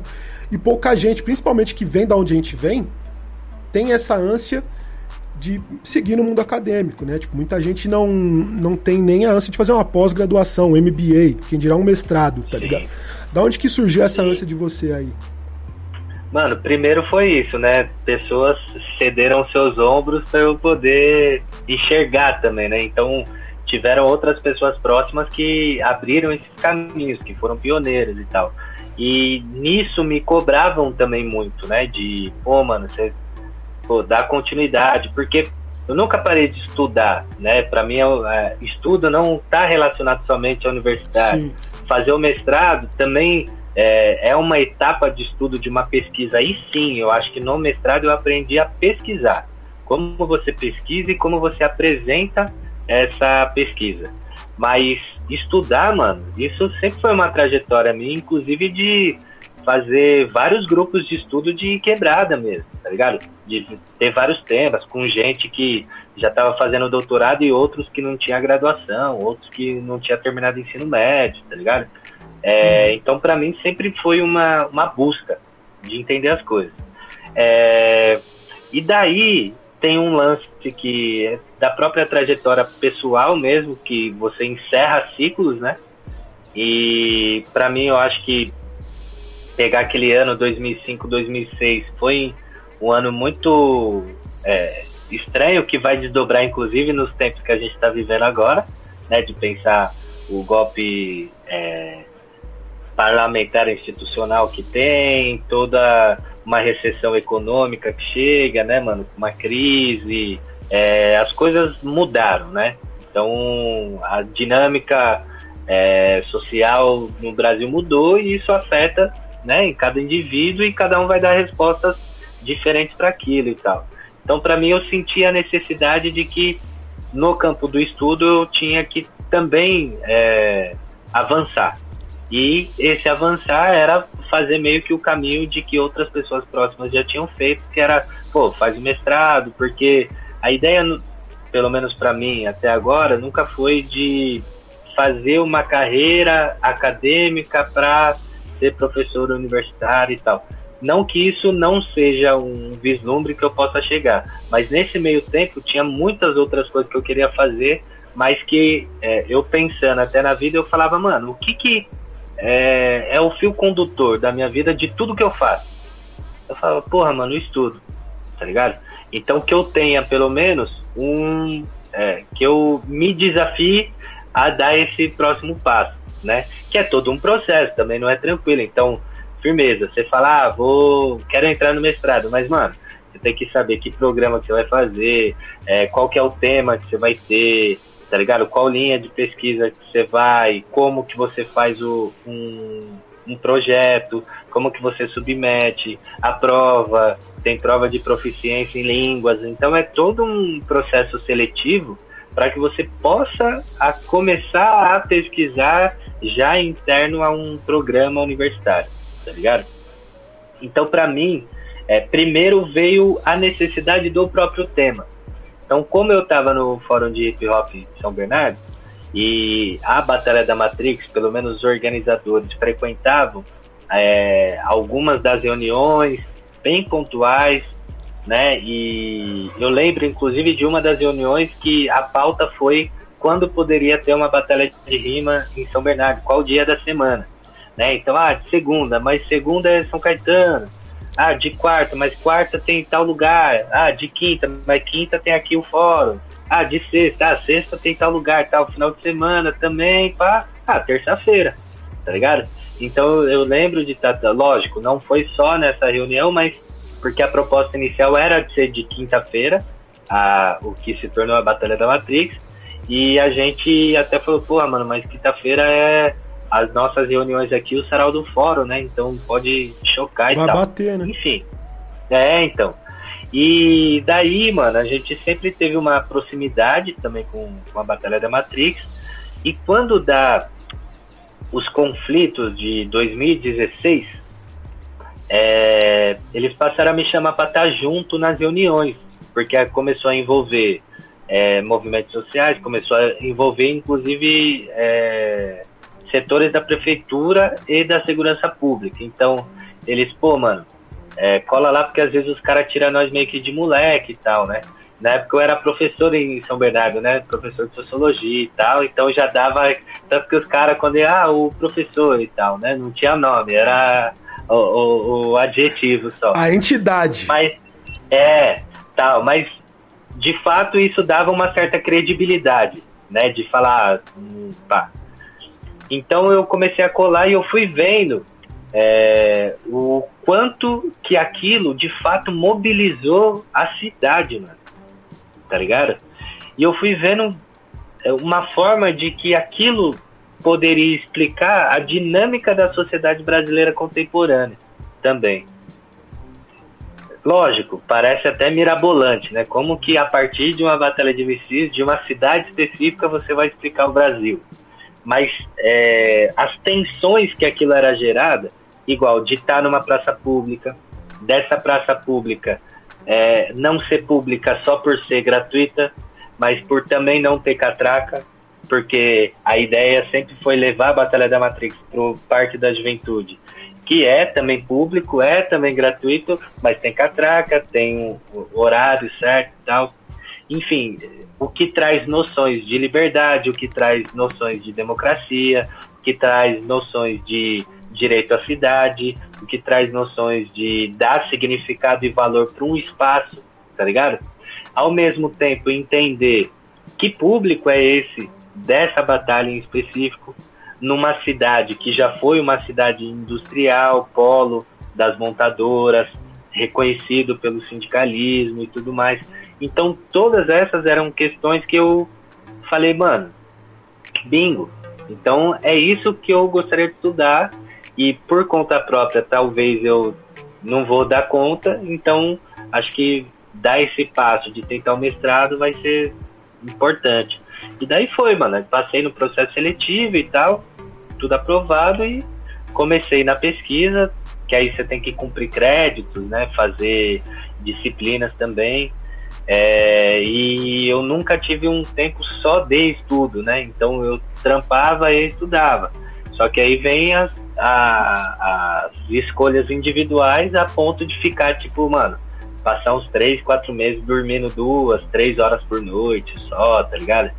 Aí, mas enfim, foram processos que é, eu tinha uma cobrança interna muito grande também que eu falava, mano, eu não posso dar vacilo, tá ligado? Eu tenho que fazer o melhor trabalho possível que eu posso fazer, porque não era só ah, eu eu não tinha medo da banca na universidade, tinha medo da rua, tá ligado? De depois ter um trabalho que quem lê se falava, porra, mano, que fraquinho isso daí, tá ligado? Ou dos caras mesmo da Matrix falar, ah, mano, você tomou nosso tempo aí fazendo entrevista com nós. Você mesmo, entrevistei você, entrevistei entrevistei 23 pessoas, tá ligado? Aí eu ficava imaginando essas 23 pessoas falando, pô, mano, você tomou nosso tempo para fazer uma coisa ruim assim. Então eu, isso era o que me pesava, tá ligado? A ponto de que é, eu fiz questão de que uma semana depois você estava na defesa da, da universidade, eu fiz a defesa pública, né? Uhum. Que era uma forma de devolver, de fato, falar, ó, oh, mano, é, para quem eu entrevistei ou para quem ajudou a fazer, é, aplicar os questionários, tá ligado? Porque é, foi uma pesquisa que, de fato, mano, lógico, a escrita final, ela é individual, que é a dedicação maior que tem que ter, mas no processo eu tive muitas ajudas, muitas, muitas, muitas, tá ligado? E é muita gente que eu sou grato por é, ter permitido ser parte desse processo, tá ligado? E eu acho que se tiver qualquer mérito ou qualidade no trabalho é fruto desse dessa proposta coletiva mesmo, né? De muita gente se engajando para que aquilo desse certo seja na tabulação dos dados, na aplicação do questionário, é, enfim, na, nas entrevistas de quem cedeu, tá ligado? Enfim, mano, é, foi um processo então que é, o tema, acho que me, lógico, o tema dentro de um contexto, né, me despertou para é, dar esse passo, né? Total. E, mano, você teve na, na, na, segunda banca aí, que foi a banca da rua, foi uma banca ali gabaritadíssima, porque, pô, tinha, tinha lá no dia até o Nino Brau. O Nino Brau, sim, mano. Grande mestre, salve Nino Brau, mano. Tá ligado? Oh, e esse bagulho que você falou das entrevistas, mano, é uma parada que de um tempo pra cá, vai, de uns 7, 8 anos pra cá, toda vez que alguém vira pra mim e fala, porra, você pode me dar uma entrevista pro meu TCC? antes de eu responder sim ou não, eu olho pra pessoa. Se for uma pessoa preta, eu falo, não, vamos, tá ligado? Se for um branco, eu procuro saber de onde ele veio. Se eu ver é. que é tipo um, um, cara, tipo, cara, as minas são tipo boy, Paty, que estão ali, pai, vieram nessas ideias de batalha de rima só por causa do hype, e quer fazer um bagulho, eu, eu falo, pô, não tô sem tempo. Porque eu sei que não, não, tipo, não sai, não sai. Tipo, geralmente não sai uns bagulho da hora quando não é gente da gente fazendo. Não tem o mesmo apreço, o mesmo carinho, tá ligado? Então, no dia que você perguntou se tem tempo, tem, tem tempo, vamos conversar. Não, é, pô, nós já tá conversando duas vamos conversar quatro, cinco, seis, tá ligado? Sim, mano. Sim. Que é uma produção do conhecimento de, da, da, coisa nossa por gente nossa. E isso é, é muito importante para a cultura no geral, para nossa história, né, mano? Com certeza. E por isso que para mim era é, um peso a mais até, tá ligado? De tipo, eu não posso entregar nada menos do que pelo menos bom, tá ligado? Tá ligado. É, lógico que assim, o resultado da pesquisa, o que ela vai desdobrar, é, todo mundo menos eu que pode dizer, tá ligado? Do processo, o que me motivou e o que me colocou pressão era essa devolutiva com uma qualidade. E é louco, porque assim, é, desde a primeira vez, quando inclusive troquei ideia com os caras, eu falei, ó, oh, mano, tô nesse processo e tal, e o cara falou, não, demorou. Eu falei, ó, oh, mas é o seguinte, essa pesquisa que eu vou fazer não é só para divulgar a Batalha da Matriz. Ela procura analisar esse processo. E em toda análise pode ter críticas, pode ter apontamentos, ou seja, não é um texto jornalístico dizendo, olha como a Batalha da Matrix é maravilhosa, tá ligado? Então, assim, ao entrar nesse processo de pesquisa, pode ser que chegue num resultado que chegue até a desagradar vocês. E aí, como é que fica? Os caras, não, mano, firmão, vamos vamos lá. Eu falei, demorou, então já estamos avisados, né? Que não é só essa parte também do, do floreio e tal, porque tinha uma, uma proposta que ela transcende, inclusive, a própria batalha, né, mano? E ao mesmo tempo, é, no Sarau do Fórum, então a gente também era muito estudado, né? E nem sempre as pessoas davam retorno, tá ligado? Porque eu acho que, lógico, você pode iniciar um projeto no meio do caminho, por N motivos, aquilo não desdobrar, tá ligado? Mas o retorno para alguém que doou seu tempo, abriu espaço para você, tá ligado? Te passou contatos, né, mano? Fez conexões e tal, te recebeu bem, merece esse retorno. Então, para mim, eu sempre tive isso muito nítido da própria experiência, de coisas que é, me acho que não é mágoa a, a, palavra, mas de falar, porra, mano, poderia ter sido diferente, tá ligado? De achar que, pô, agora eu que tô nessa proposta, eu tenho que ser diferente nesses retornos, né, mano? Sim. Então, de procurar, pô, é, não importa, você entrevistou 23 pessoas, então são 23 pessoas, no mínimo, que você tem que mandar mensagem pessoal, você tem que ligar para falar, ó, oh, mano, saiu é, a pesquisa ou vou fazer a defesa, vai ser da hora se você puder colar, tá ligado? Porque eu acho que a proposta do, do da dissertação e agora do livro é não só que fique um monte de página legal numa estante, tá ligado? Mas que ela tenha vida, e a vida ela envolve também crítica, debate, de gente que vai falar, pô, mano, acho que não é bem assim, pode ser assado, ou isso daqui você fez de uma forma, mas poderia ter feito de outra. Da hora, mano. Né? Eu acho que é no debate que a gente vai se desafiando para avançar também, tá ligado? Mas o que para mim era uma premissa ética, inclusive, era esse retorno. E no dia do. lá no projeto Meninas Meninas de Rua, tá ligado? Onde rolava Sarau do Fora, a gente fez dentro, calhou certinho, inclusive de ser tipo a última quinta-feira do mês, tá ligado? E, e, tinha lá umas 300 pessoas, né, mano? Foi, foi da hora. Pra mim, eu tenho esse dia como muito gratificante, porque parece que todo aquele peso que eu tava, aí eu falo, agora pronto, mano, já consegui dar essa devolutiva, tá ligado? É, mano, e, e, foi, mano, foi muito bom. O trabalho muito bom. ainda não terminei o livro, eu comecei, tô bem no comecinho ainda. Mas a defesa aquele dia foi show de bola. E assim, tipo, só, só, só falando, voltando ali pra questão, eu, eu tive essa ideia, tipo, eu tive uma experiência muito boa, assim, de princípio, com um parceiro que é o Ricardo Tepperman, não sei se você já viu o trabalho dele Sim. também. Sim, então a gente mano. ficou muito amigo quando ele tava fazendo o trampo dele, tipo, e foi um trampo que eu acompanhei durante todo o tempo ali e tal, foi da hora. E aí depois eu fui aceitando os convites de todo mundo como se, tipo, fosse todo mundo me tratar como ele tratou ali, tá ligado? E aí, tipo, eu fui tendo ali uns, uns percalços. E aí eu comecei a ter esse filtro aí, assim, tipo, pô, tipo, você não é um dos nossos, não é das batalhas, tipo, pô, não tô com tempo não, sem maldade, tá ligado? Isa fofinho, né, mano? Vai lá. Porque também, o que eu acho foda às vezes é, é no sentido assim, firmeza, eu vou fazer uma entrevista com o Mamute. Só que o Mamute não é um cara tão desconhecido assim. Ele já deu várias entrevistas. O que, que eu quero de diferente que ninguém extraiu do Mamute? Tá ligado? Pra mim, mano, é, era isso muito é, nítido. Porque assim, eu vi, antes de fazer a entrevista com você, eu vi uma par de outra entrevista que você deu. Tanto que nas próprias perguntas, às vezes eu já falava, ó, oh, Mamute, então eu sei que Circuito Paulista ali em 2015, 2016, Sim. você tentou fazer lá no, no é, na rinha, não rolou muito, mas aí você foi se jogou. Eu já sei disso, tá ligado?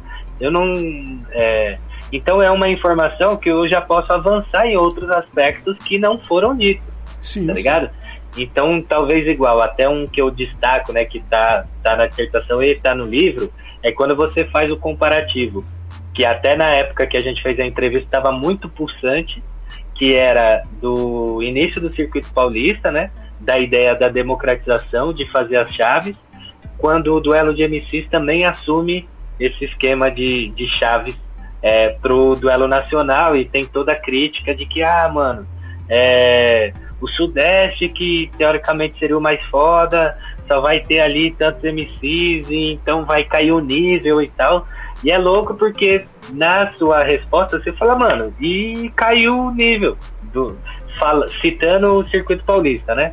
Sim. Caiu o nível de início, mas depois o bagulho foi avançando, tá ligado? Então talvez as críticas que estão fazendo ao duelo de MC seja provisória, porque ela já vai assumindo outro corpo, porque você vai encorpando também esses Total. MCs que estão saindo do Acre, tá ligado? Estão saindo do Amazonas, mano, pra ir podendo batalhar na, na sua região e chegar e batalhar com gente de outras regiões, tá ligado? E aí, então, eu vim do sentido... futuro, nesse, desse discurso aí que a gente fez aquele dia lá em 2018, eu vim do futuro para dizer que 2018, campeão nacional foi um maluco do Mato Grosso do Sul, da cidade de Dourados. Então... Olha já que, que, que, cena que a gente começa a dar uma visibilidade para a cena do Centro-Oeste ali, que tinha visibilidade só no DF. A Total. gente teve em 2019 um campeão que foi do Ceará, o M. Charles, Ceará. lá de Fortaleza. Que também é, foi. O, o M. Charles ele foi revelação em 2018. Que já levou visibilidade para uma cena lá, em, lá no Ceará que não tinha visibilidade antes. Revelou nomes como Total. Tonhão, Davi Sena, Mandacaru, tá ligado? De graças a isso. O W, que foi um dos grandes destaques em 2018, trouxe uma visibilidade muito grande junto com o menor que tinha sido destaque em 2017 pro Amazonas. Sim. Vários MCs Total. do Amazonas também tiveram um destaque maior a partir dali. Lógico, e além de tudo, pô, tipo, os MCs de Pernambuco, que também sempre se destacaram no duelo. O Paraná, que nunca tinha ido pro Nacional, em 2019 foi, tipo, pra final nacional com dois MCs, já teve uma outra visibilidade. Então foi isso, tipo, funcionou do jeito que a gente tava pensando. Tipo, o Nacional hoje em dia ele não é mais nesse formato, ele tá com 32 MCs, né? É um de cada estado e cinco que tem uma repescagem. Sim. E aí a gente faz a chave de 32, mas esse formato ele serviu ao propósito, do mesmo jeito que ele serve no CPBMC. Se você vai nas batalhas tipo, do, do interior paulista hoje, a molecada tem uma outra dedicação, porque eles têm. É, eles conseguem se ver numa final estadual. Antigamente não, porque o cara ele batalhava lá em Presidente Prudente, a seletiva mais próxima que tinha era em, Piracicaba. Ele não, não chegava em Piracicaba batalhar, e se ele chegasse, era muito difícil dele ganhar. Porque tava todo o interior ali, tá ligado? Total, mano. Total. Então isso eu acho que é muito importante pensar a nível de livro, é, cristalizou um, um, ponto que é um nó, né? Que a gente chama um Sim. ponto nodal ali, né? Que já tinha uma ideia e que, sei lá, daqui 15 anos quem for ler, a parada vai falar, caralho, mano, olha onde tava essa discussão aqui nesse período. Tá, tá ligado? ligado? Enfim, até das ideias que você trouxe, né, mano? Da necessidade de outras ligas profissionais, inclusive a nível nacional, né? É, de pensar a ideia de um campeonato brasileiro, enfim. Acho que tem várias ideias ali que o tempo ele pode demonstrar como elas foram colocadas em práticas ou não, tá ligado? Então, nesse sentido, eu acho que cumpre uma função também é, o livro para essa sistematização de um período, tá ligado? Total, que é muito importante, total. né, mano? E até se, se tiver alguma coisa registrada ali, tipo, de crítica ou de erro que a gente tá, esteja cometendo agora, tipo, a molecada não repetir isso no futuro, né, mano? Porque a história, Total, ela serve para isso, pra gente não tropeçar no mesmo lugar que o, o antepassado tropeçou, tá ligado? Exato. Tudo bem que a gente acaba exato. elegendo uns caras estranhos, tipo, porque muita gente não pensa nisso, mas... pra que isso não se repita, hein, rapaziada? Tá ligado? É, mano, e aí, tipo, da, da dissertação pro livro, qual que foi o processo, qual que foi a ideia até chegar nesse material aqui, mano? Pode crer, mano. Ó, já na defesa da universidade, é, não é só a nota que ela é dada, né? Tem a ideia do aprovado e tal, e tem os níveis de aprovação. E no meu caso eu fui aprovado com indicação de publicação.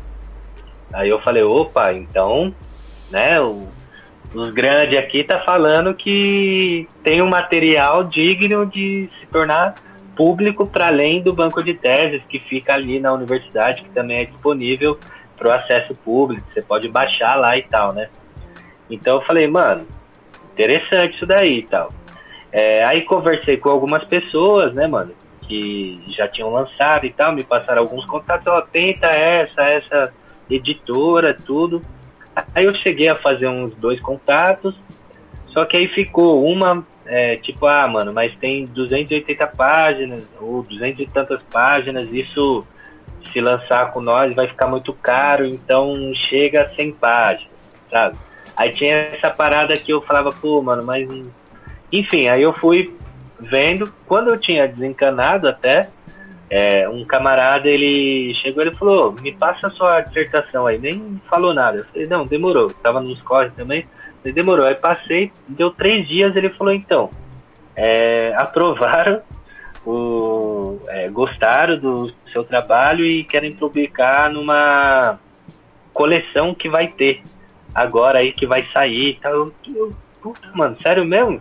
É, e os caras já vão entrar em contato com você e ver lá o que, que eles colocam, lá os critérios e tudo, e vamos que vamos. Eu falei, ah, demorou, vamos ver qual é a proposta. E foi assim também, tipo, entrar em contato em, em agosto para, ó, no, no fim de setembro. Você tem que entregar já a versão do livro, né? Eu, puta, mano, e tava no meio de vários trampos, tá ligado?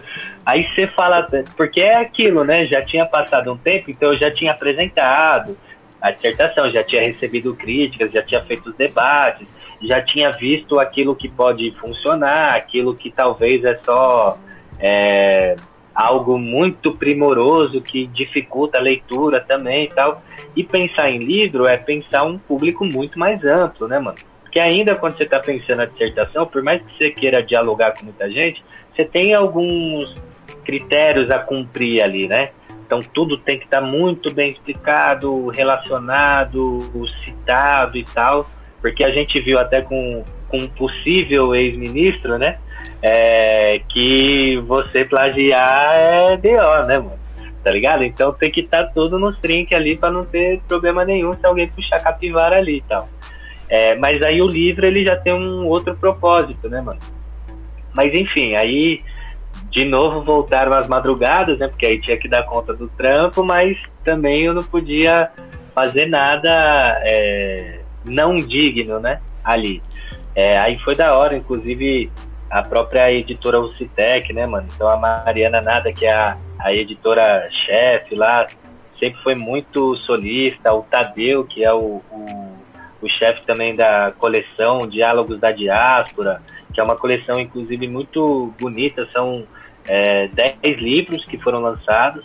É, a proposta é que sejam lançados 50 livros em 5 anos, né? Então 10 livros por ano e tem um investimento é, financeiro do Roger Machado, que é o ex-técnico do Bahia, né? Já foi técnico de outros times também e que está é, incentivando essa publicação de autores e autoras negros e indígenas, né, mano? Então eu achei muito é, gratificante mesmo que é, a história é, de uma batalha de MCs é, possa trazer um, um, uma intenção é, para o Brasil, tá ligado? Ou seja, de estar tá numa coleção que está se tá procurando pensar o Brasil também, né? Então eu fiquei muito é, feliz, né? Primeiro porque a publicação do livro isso tem um alcance, uma circulação é, e demarca um período histórico também que é muito interessante. Aproveitar, inclusive, hoje à noite, às oito e meia, vai ter o lançamento do livro, né? No Instagram da Diálogos da Diáspora, vai estar no meu também. Quem puder acessar também acesse, por favor. É, e daí foi esse processo gráfico. Então, é, de vai e volta e pensa a capa, né, mano? Quem fez a capa foi o Edson Ike. Inclusive, Salve Edinho, né? Representou, né, mano? Na, você vê que alguém que viu alguma batalha, pelo menos, os caras da Matrix até falam que esse pai é o Salvador e é o. Eu ia falar isso agora, eu ia falar isso agora. Porque até, mano, até o. A tatuagem que o Salvador tem aqui, ele tem uma tatuagem aqui assim também. Eu falei, mano, é o Salvador Sim. e o Winit. Deve ter sido naquela, aquele vídeo, ele deve ter se inspirado naquele vídeo que tem a Batalha de Trio. Sim, bem provável. Bem provável, mano. Só que aí é louco, né? Porque é alguém que pelo menos foi atrás, né, mano? Sim. Se interessou de ver. É, o pessoal da Matrix também curtiu pra caramba. E daí veio os contatos para as pessoas é, para fazer a orelha, para fazer o prefácio, né, mano? A apresentação, que também muito me honraram. Primeiro em aceitar, em segundo em entregar, né, mano? Dedicar um tempo da vida para entregar, que essa é outra treta, né? Que pode ter, ter pessoa que fala, não, firmeza, eu faço lá então, mas aí tem que entregar até aqui e tal, e ou não dá Pô, conta, não deu, né? Não, entrega, não deu, mano, tá ligado? então, nesse sentido, acho que com, é, com o que eu falei, salvo o Guilherme Botelho, né, que é um grande parceiro também, gostaria que ele tivesse, nem que fosse uma linha ali, né, no, no livro, mas ele estava no momento de muito trampo tal, mas agradecer aqui a Daniela, o Davidson e o Emicida também pela participação na obra, né? Você citou o Guilherme Botelho, eu tava aqui, tipo, pra, pra falar com dele também, né? Que ele tem o trabalho, é, o documentário, né? Nos tempos da São Bento, que é um Sim. documentário incrível aí, tipo, não sei se tem no YouTube, se ele já disponibilizou, tá no YouTube, tá no YouTube, então. Tá completo no YouTube, tá. Fica aí a dica para você que não assistiu ainda para assistir os tempos, os tempos da São Bento, que é muito bom. Tem a participação do Dugueto também, fazendo a narração ali, que é, é, é mano, eu gosto muito do Dugueto. Além da escrita Dois. também. E como é que foi, mano? Vocês se conheceram, tipo, nesse, nesse meio, assim, tipo, da academia? Ou vocês, tipo, já se trombavam dos rolês de rap antes? Com e qual foi a influência dele, tipo, ali, tipo, na, na hora de compor essa ideia da, do, do livro, né? Da, da dissertação e do livro?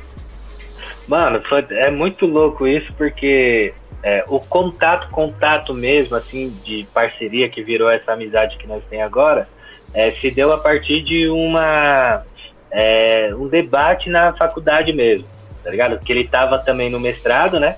Ele Sim. estudou a Talibaman e tal, esse período do rap de 87 a 95, inclusive é, procurem Guilherme Machado, Machado Botelho, é, sobre o Atalibamento, esse trabalho dele de 2018, que vai sair em livro também, em março, se tudo der certo. E a gente já tinha se trombado, participado, frequentado mesmo, mesmo os eventos e tal, mas ainda não tinha desenrolado, tá ligado? Mas quando a gente, desde quando a gente se tromba, puta, mano, foi conexão total ali, né?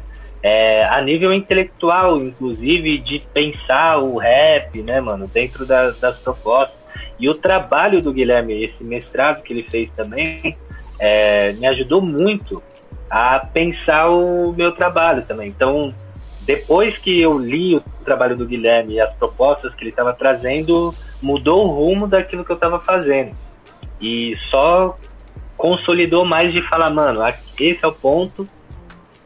E ele analisa nesse período de 87 a 95 e eu vou analisar esse mesmo ponto, só que no período mais contemporâneo, tá ligado? É, e daí é, se tornou também dele colar. Aí a, a, gente passou a frequentar os eventos depois juntos, né? Depois desses primeiros encontros, tá ligado? Mas direto mesmo a gente é, se tromba, ele tem um, um trabalho de pesquisa sobre sonologia do rap que é importantíssimo que é para além do anúncio das letras, o quanto os sons também comunicam e quais as tensões em torno da produção sonora, tá ligado? Então, é, o trabalho dele foi importantíssimo e eu cito, inclusive no livro, é, o quanto que o trabalho dele para mim foi uma um grande despertar, né? Uma grande base para eu poder seguir e fora os debates que a gente tinha, né? Então, é muito bom você ter algum inter interlocutor que está na mesma sintonia que você e entende as suas questões, tá ligado? Sim. Porque não é só ter pergunta, né? Ou não é só conversar com uma pessoa inteligente, né? Mas São a pessoa ela tem que ter né? as perguntas certas e a pessoa ela tem que ter maturidade para entender a sua pergunta também, tá ligado? Sim. Então com ele era isso, de às vezes chegar, ó, nego, mano, eu tô pensando em ir por esse ponto. Ele, puta, não sei, hein? Será? Ou, tipo, quando eu apresentava alguma outra ideia, ele, é isso, bingo, tá ligado? Vai por aqui e tal.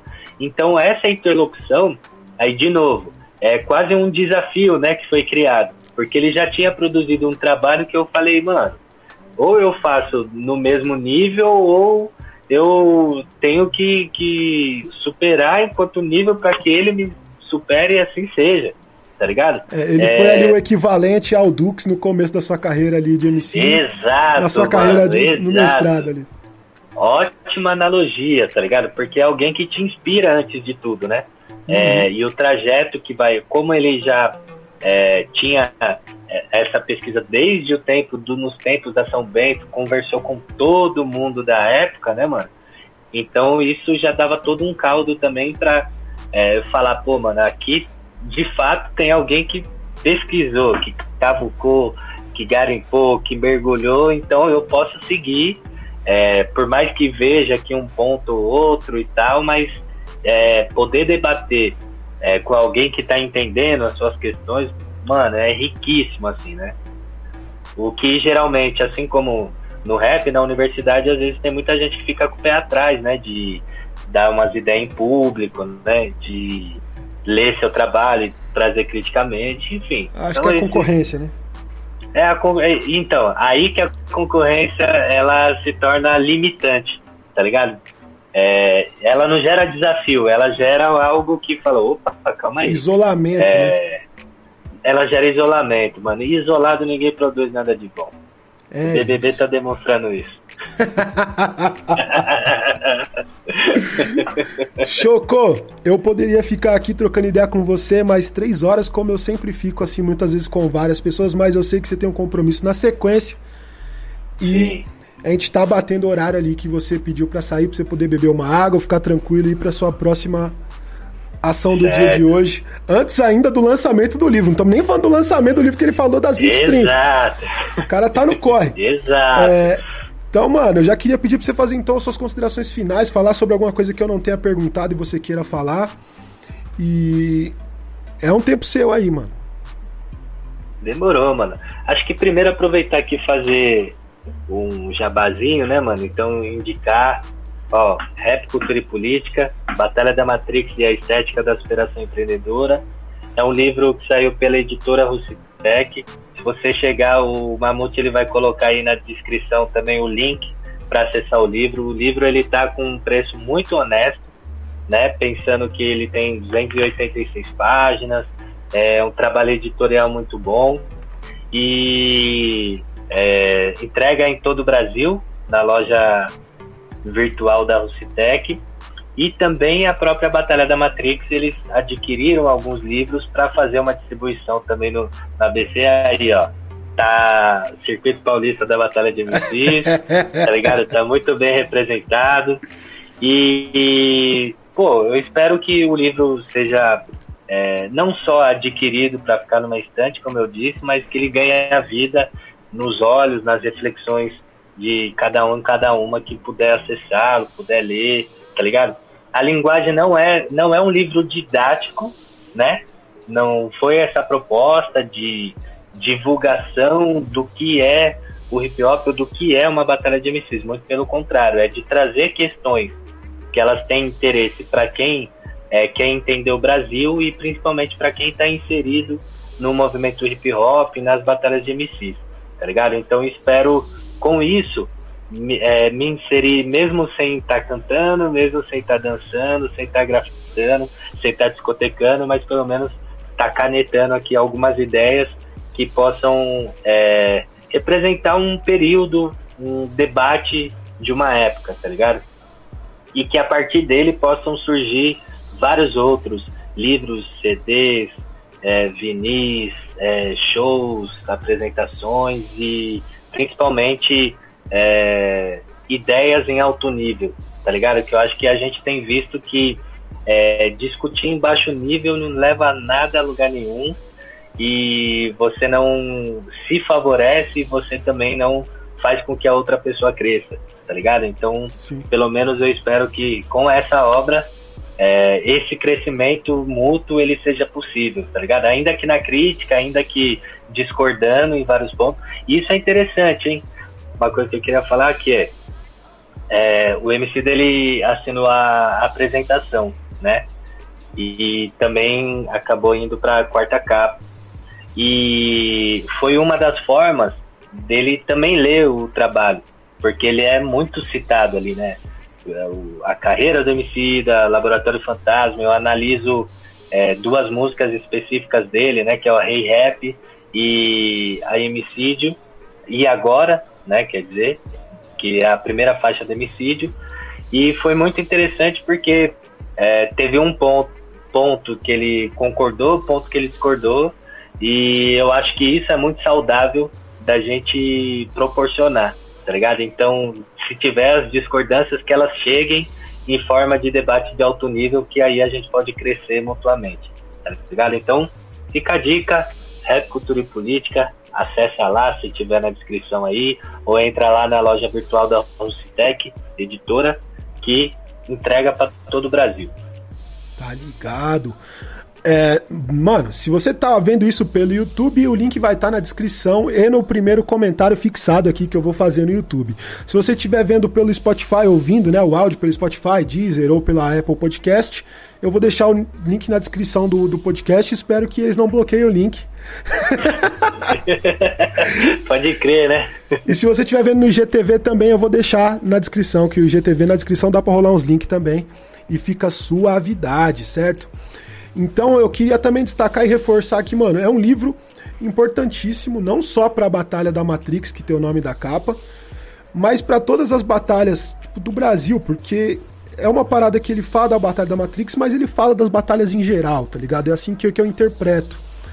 Porque é quando você fala, com aquele um rap que fala da pessoa na primeira pessoa, né? Aquele rap que o cara vai falando dele, das problemas dele, mas que comunicam com todas as outras pessoas que estão ouvindo, com os ouvintes em geral, né? Importantíssimo, se você participou ali do primeiro ano do CPBMC, primeiro ou segundo ano, agora eu não lembro qual foi a lista que eu te mandei, seu nome da sua batalha tá aqui registrado na história, velho.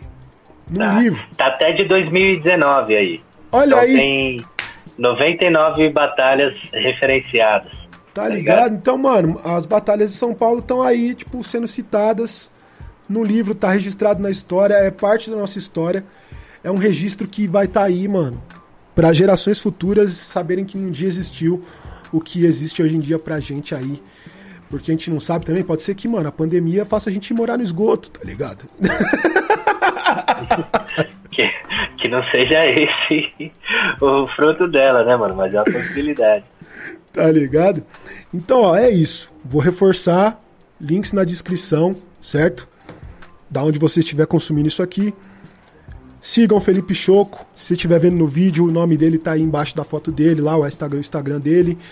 Se você tá ouvindo, é arroba Felipe Underline Choco, C-H-O-C-O, Choco.